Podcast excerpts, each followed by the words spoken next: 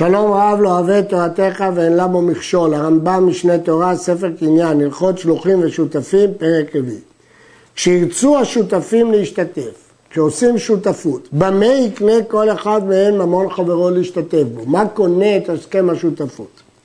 אם במעות נשתתפו, יביא זה מעותיו ויביא זה מעותיו ויטילו אותם לכיס אחד ויגביהו את הכיס שניהם. אז כל אחד הגביה את החלק של השני. כיוון שכל אחד הגביה את החלק של השני, הוא עשה בו קניין ואז הם שותפים. יש להעיר שהכסף משנה מביא בשם מערי קולון שאם עשו פעם אחת קניין, יכולים להמשיך ולהוסיף כסף לשותפות הזאת. אבל הוא מעיר שלפי הרמב"ם זה לא יספיק, ויהיה צריך קניין על כל סכום חדש שהם מוסיפים לשותפות. יש חולקים ואומרים שלא צריך את כל זה, במורדכי פה, אבל זאת שיטת הרמב"ם. אבל אם כתבו שטר, שטר של שותפות, והעידו עדים, אף על פי שקנו מיד שניהם קניין סודר, שיביא זה מאה וזה מאה וישתתפו בהם, לא קנו ועדיין לא נעשו שותפים, כי זה קניין סודר, חליפין, אין המטבע, נקנה בחליפין, אי אפשר לקנות מטבע בחליפין, רק בהגבהה, ולכן זה לא יועיל.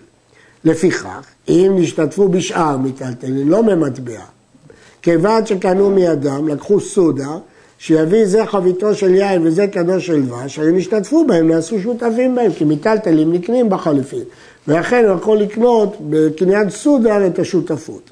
וכן אם ערבו פירותיהם או ששכרו מקום בשותפות והניח זה חביתו וזה קדוש שנשתתפו בהם, הרי אלו שותפים, כיוון שהקרקע קונה את המטלטלים. כללו של דבר, בכל הדרכים שקונה הלוקח, באותם הדרכים עצמם קונים השותפים זה מזה הממון המוטל ביניהם להשתתף בו, באותן שיטות קניין. אבל מטבע שלא נקנה בחליפין מוכרחים בהגבהה. האומנים שנשתתפו באומנות, הם לא השתתפו בסחורה, אלא באומנות. אף על פי שקנו מידם, גם אם עשו קניין סודר, אינם שותפים. כיצד? שני חייטים או שני הורגים שייתנו ביניהם, שכל שיקח זה וזה במלאכתו, יהיה ביניהם בשווה. שניהם עובדים ומחלקים את שכר העבודה. אין כאן שותפות כלל, כי מה הוא יקנה לו? שאין אדם מקנה לחברו דבר שלא בא לעולם, הם לא שותפים בסחורה ממשית, אלא בעבודה, בזכות העבודה, זה לא דבר שבא לעולם. אבל אם היו לוקחים הבגדים מממון עצמן, ותופרים אותם ומוכרים, ולוקחים השתיב האלה ממאותיהם, והורגים ומוכרים, אז פה יש סחורה משותפת, ונשתתפו בממון שלוקחים בו, הרי אלו שותפים, כיוון שהם השתתפו בסחורה, ואז, בכל שירוויחו בשכר מלאכתם, עשרה מתנה, נראו לאמצע. אבל אם הסחורה לא שלהם, הם רק עובדים, אין להם דרך לקנות את השותפות. אה, הרב משיג ואומר, הרי מצינו בעבד שיכול להגיד, הקדישו ידיי לעושיהם, לשעבד את הגוף, וגם באישה. כן, מדוע אי אפשר לומר שאומנים שאיבדו אחד לשני את הגוף? אומר הכסף משנה, החילוק ברור, בעבד ואישה זה דין מיוחד, אבל סתם אנשים בני חורים לא יכולים לשעבד את גופם. השותפים שהטילו לכיס, זה מנה, וזה 200 וזה 300, ונתעסקו כולם בממון. עשו סחורה בממון, ופחתו או הותירו, הרוויחו או הפסידו, השכר או הפחת ביניהם בשווה לפי מניינם, לפי מניין השותפים ולא לפי יחס המעות שכל אחד הטיל לעסק. לא לפי המעות. מה ההיגיון? ההיגיון הוא שבלי הכסף הקטן שלי לא יכלת לקנות את הסחורה. ולכן אני שותף בקניית הסחורה כמוך, בלעדיי לא יכלת להסתדר. ואפילו לקחו שור לטביחה, שאילו טבחו היה כל אחד נותן מבשרו כפי מעותיו, כי לטביחה זה לפי משקל. אם איחרו חי ופחתו אותי, הוא השכר או הפחת לאמצע. למה? כי בלי הכסף שלו אי אפשר היה לקחת את השור. אז הם נהנים מהכסף של כולם בשווה. במה דברים אמורים שנשאו ונתנו במעות שנשתתפו בהם? אבל אם המעות קיימים ועדיין לא הוציאו אותם, אותו כסף שהם הפקידו לכיס עדיין קיים. ופחתו אותי מחמת המטבע ששינהו המלך, המלך עשה פיחות. או אנשי המדינה חולקים, השכר יושב לפי המעות, כי עדיין הם לא עשו ביזנס, לא עשו עסק, הם לא קנו, הם לא מכרו, זה עדיין בקרן. במה דברים בסתם?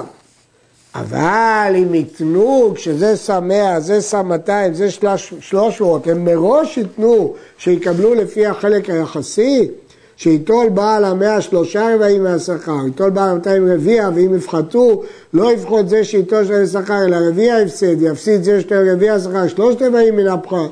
הרי אלו חולקים לפי מה שייתנו, שכל תנאי שבממון קיים. מה שאמרנו, שחולקים לפי השותפות ולא לפי הממון שהם הכניסו לעסק, זה בסתם.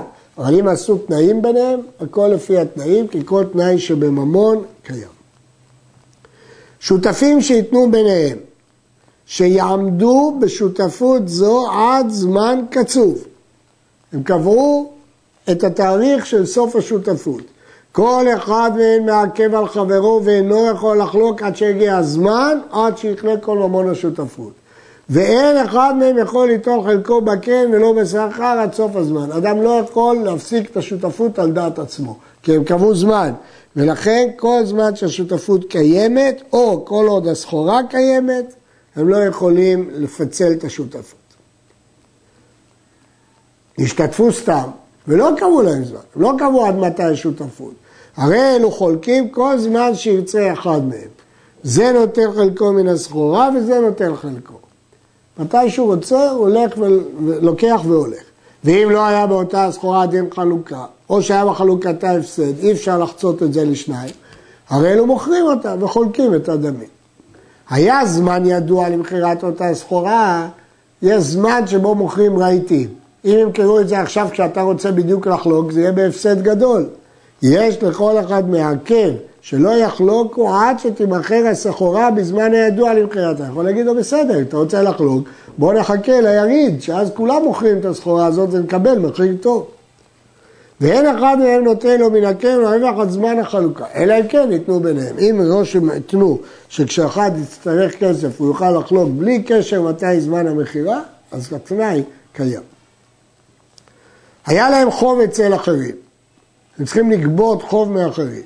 אינו יכול לומר לחברו, לא נחלוק עד שנגבה כל החוב שיש לנו, אלא חולקים, את מה שיש להם הם חולקים. כשיפרו החובות, ייטול כל אחד חלקו בחוב. זה לא צריך לעכב את החלוקה בגלל החוב. כשיגיע החוב, אז הם יחלקו על החוב.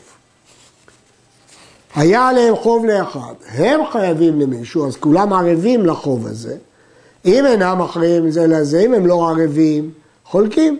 כשיגיע הזמן החוב לפרעה, ייתן כל אחד בחלקו. ואם הם אחראים, כל אחד ערב שאם השני לא ייתן, הוא ייתן את הכל, כל אחד מהם מעכב לחלוק עד שיגיע הזמן השתה לפרעה ויפרעו החוב. ולמה מעכב? שהרי חברו אומר לו, הואיל וכל אחד ממנו חייב לשלם כל השתה, אנחנו אחראים אחד לשני. ניסע וניתן בדמים אלו עד שיגיע הזמן, ויש בכך תועלת, שהרווח יהיה יותר גדול. אמר לו חברו נחלוק, וטול את הדמים כנגד כל השטר. ועשה בהם סחורה לעצמך, הוא תשלם כל השטר בזמנו. יש לו לעכב עדיין, ולומר לו שמה נפסיד. והשניים מרוויחים יותר מן האחד.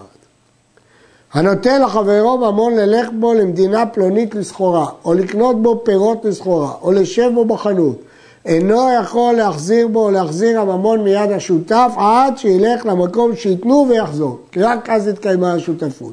או שיקנה אותה בפירות וימכור, או עד שישב בחנות, שזה כמי שקבע זמן. קבעו זמן עד ההתחלה, עד שהוא לא התחיל לעשות, הוא לא יכול לחזור בו. עד כאן.